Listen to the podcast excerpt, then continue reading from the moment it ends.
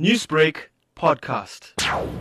Is to investigate various complaints, to have an independent platform to investigate complaints, all sorts of complaints related to the sport and then to cricket, and then advise the board and analyze and advise the. There is a major equality Yeah. gap when it comes to development of players at a grassroots level.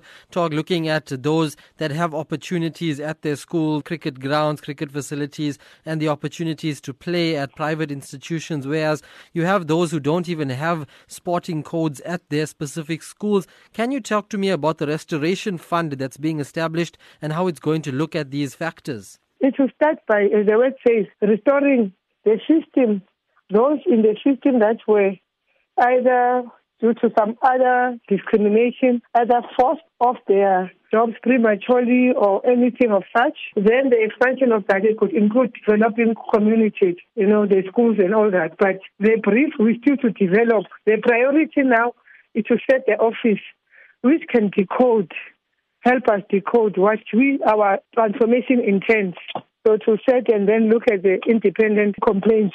Somehow, based on what we have found out in six months, let's assume, once the office is set, so it will also evolve and influence the strategy. Looking at the broader context of the Black Lives Matter in the cricket landscape of South Africa, what's the greater goal of the cricket for social justice and nation building in the country? The goal is to set the office of the ombuds so that your son, your grandson doesn't wait for 10 years to complain. It keeps it right there. That within two months, the complaints will be dealt with. That's the purpose. It will have a restoration fund. Even before then, there's a leg, a pillar that says it will engage, like we did on Sunday, engage, heal.